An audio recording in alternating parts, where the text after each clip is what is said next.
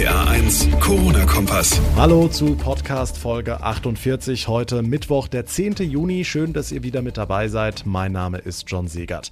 Heute ein ganz wichtiger Tag für die Menschen, die in den deutschen Grenzgebieten leben. Bundesinnenminister Seehofer hat bekannt gegeben, dass Deutschland ab nächster Woche die Binnengrenzkontrollen einstellt. Was bedeutet das genau für die Pendler, für Menschen aus dem Ausland und vor allem für die Erntehelfer? Für die gibt es nämlich gesonderte Regelungen. All diese Fragen beantworten wir ausführlich in dieser Folge.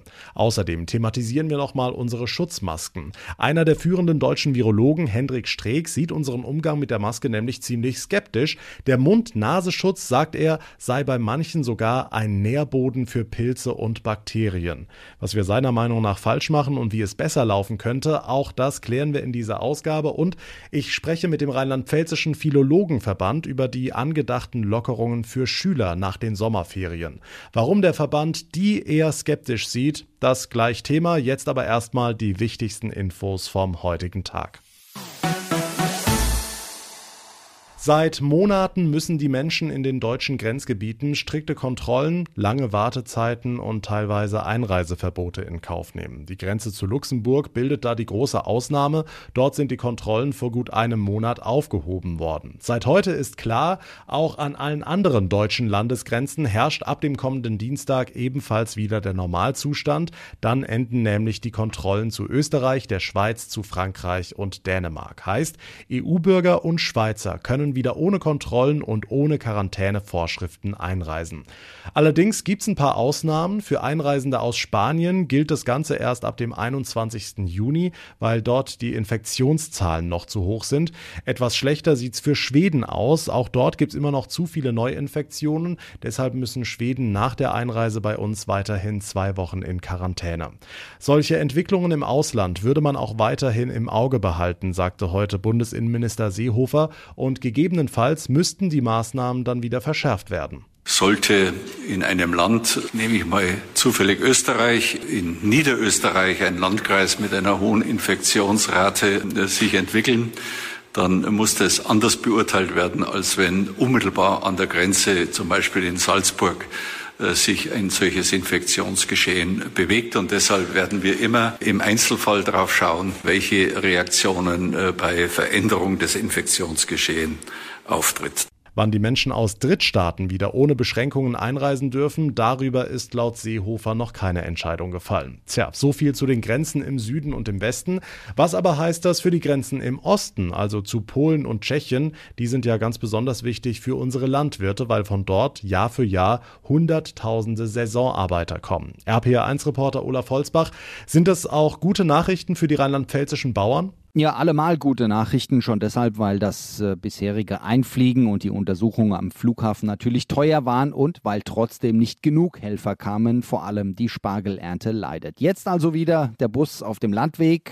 Was bleibt, sind die festen Arbeitsgruppen auf den Höfen. Größe je nach Baustelle. Ich kann sagen, bei Spargel und bei Erdbeeren sind diese Teams bei etwa 20. Dass dann nachher auf dem Feld mehr als 20 Personen sind, ist klar. Aber diese Teams sollen sich nicht vermischen. Und das hat bisher gut funktioniert. Natürlich gibt es immer schwarze Schafe, aber es wird in der Landwirtschaft nicht mehr verstoßen dagegen wie in der deutschen Bundesliga. Ministerin Klöckner und die Fußballprofis ernten ja weder Spargel noch Erdbeeren. Aber Abstand, Namen, Daten müssen natürlich sein, damit bei einer Infektion ganz schnell alle isoliert werden können. Hm, wie ist es denn in den letzten Wochen mit den einheimischen Helfern gelaufen? Insgesamt gar nicht so schlecht. Das war ja der Versuch im Frühjahr wenigstens ein paar Helfer auf die Felder zu bekommen. Die Resonanz war riesig, heißt es. Wir haben mit einem Erdbeerbauern aus Ingelheim gesprochen, der hatte 150 Bewerbungen.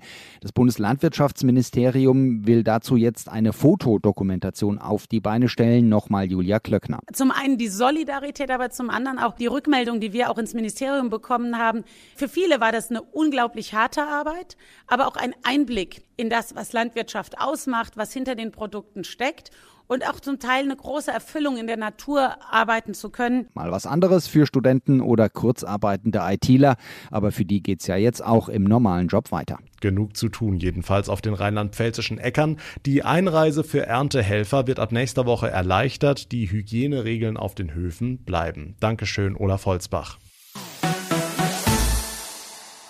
Unsere neue Normalität. Situationen wie die folgende hat in den vergangenen Tagen und Wochen wohl jeder von uns schon mal erlebt. Man verlässt das Haus, danach kurze Taschenkontrolle, Schlüssel, hab ich, Handy, Check, Geldbeutel, jawohl, Maske, ach Mist, vergessen. Tja, muss halt alles erst zur Gewohnheit werden mit der Maskenpflicht. Dass wir alle eine tragen, ist durchaus sinnvoll, nur wie wir sie oftmals tragen, das ist ein Problem, sagt der Bonner Virologe Hendrik Streeck. Er sieht den Einsatz von Atemmasken im Alltag wegen der oft falschen Anwendung skeptisch. Die Leute knüllen ihre Masken in die Hosentasche, fassen sie ständig an und ziehen sie sich zwei Wochen lang immer wieder vor den Mund, wahrscheinlich ungewaschen, sagte Streeck heute der neuen Osnabrücker Zeitung. RPA1-Reporterin Reporterin Susanne Kimmel. Wiegen wir uns also durch das Tragen einer Maske in trügerischer Sicherheit? Kurz und knapp, ja, denn bei falscher Anwendung sind die Masken ein idealer Nährboden für Bakterien und Pilze und erhöhen damit das Ansteckungsrisiko, als dass sie es mindern. Wenn die Masken beispielsweise oft angefasst oder zeitweise nach unten ans Kinn und dann wieder über Mund und Nase gezogen wird. Außerdem kann laut Streeck ein falsches Sicherheitsgefühl entstehen, mit der Folge, dass man sich weniger oft die Hände wäscht oder weniger Abstand hält. Auch die Weltgesundheitsorganisation WHO sieht das allgemeine Tragen von einfachem Mund- und Nasenschutz in der Öffentlichkeit weiter skeptisch, aus den gleichen Gründen wie Virologe Streeck. Die Masken machten nur Sinn, wenn sie sachgemäß verwendet und alle anderen Vorgaben eingehalten würden, so die WHO. Daher raten alle Experten einstimmig, die Maske täglich waschen bei mindestens 60 Grad und nicht wochenlang ungewaschen nutzen. Die Infos von Susi Kimmel. Dankeschön. Schritt für Schritt sollten die Kitas und Schulen in Rheinland-Pfalz wieder aufmachen und haben es auch getan. Ganz vorsichtig, alles wie es im Stufenplan der Landesregierung drin stand. Nicht geplant waren Corona-Fälle in den Schulen, mittlerweile sieben im Süden des Landes. Dank kleiner Klassen ist aber auch das im Griff. Schüler und Kontaktpersonen sind in Quarantäne, sonst läuft alles weiter.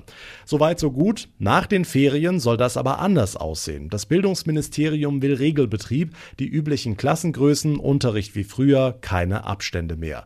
Höchste Zeit oder viel zu früh? Frage an Cornelia Schwarz, die Vorsitzende des Rheinland-Pfälzischen Philologenverbandes. Frau Schwarz, wie sehen es denn die Lehrer? Alles zurück auf normal?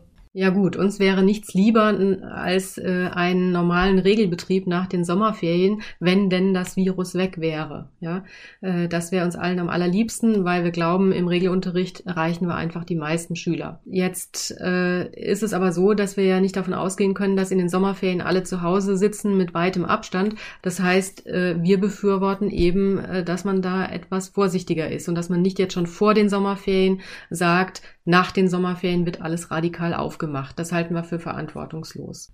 Okay, wie sähe Ihr Plan aus? Zurück ins Homeschooling?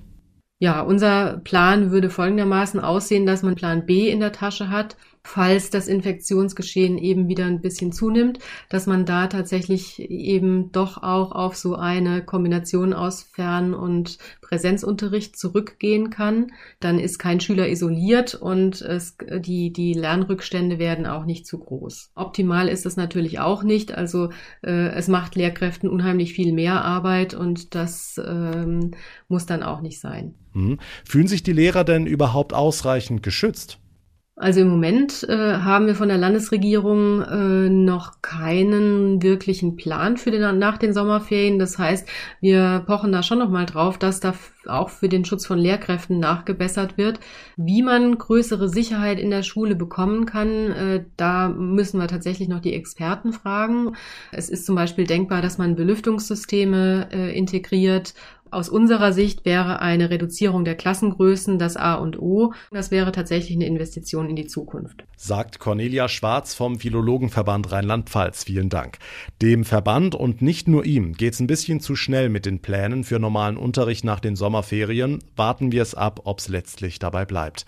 Das war der RPA1 Corona-Kompass für heute. Vielen lieben Dank fürs Zuhören. Wie immer würde ich mich freuen, wenn ihr den Podcast abonniert. Geht unter anderem bei Spotify oder auch bei iTunes bzw. Apple Podcast. Dort könnt ihr auch gerne eine Bewertung hinterlassen. Mein Name ist John Segert. Ich wünsche euch einen schönen Feiertag morgen. Wir hören uns dann am Brückentag, am Freitag wieder. Bis dahin eine gute Zeit und vor allem bleibt gesund. Der RPA1 Corona-Kompass.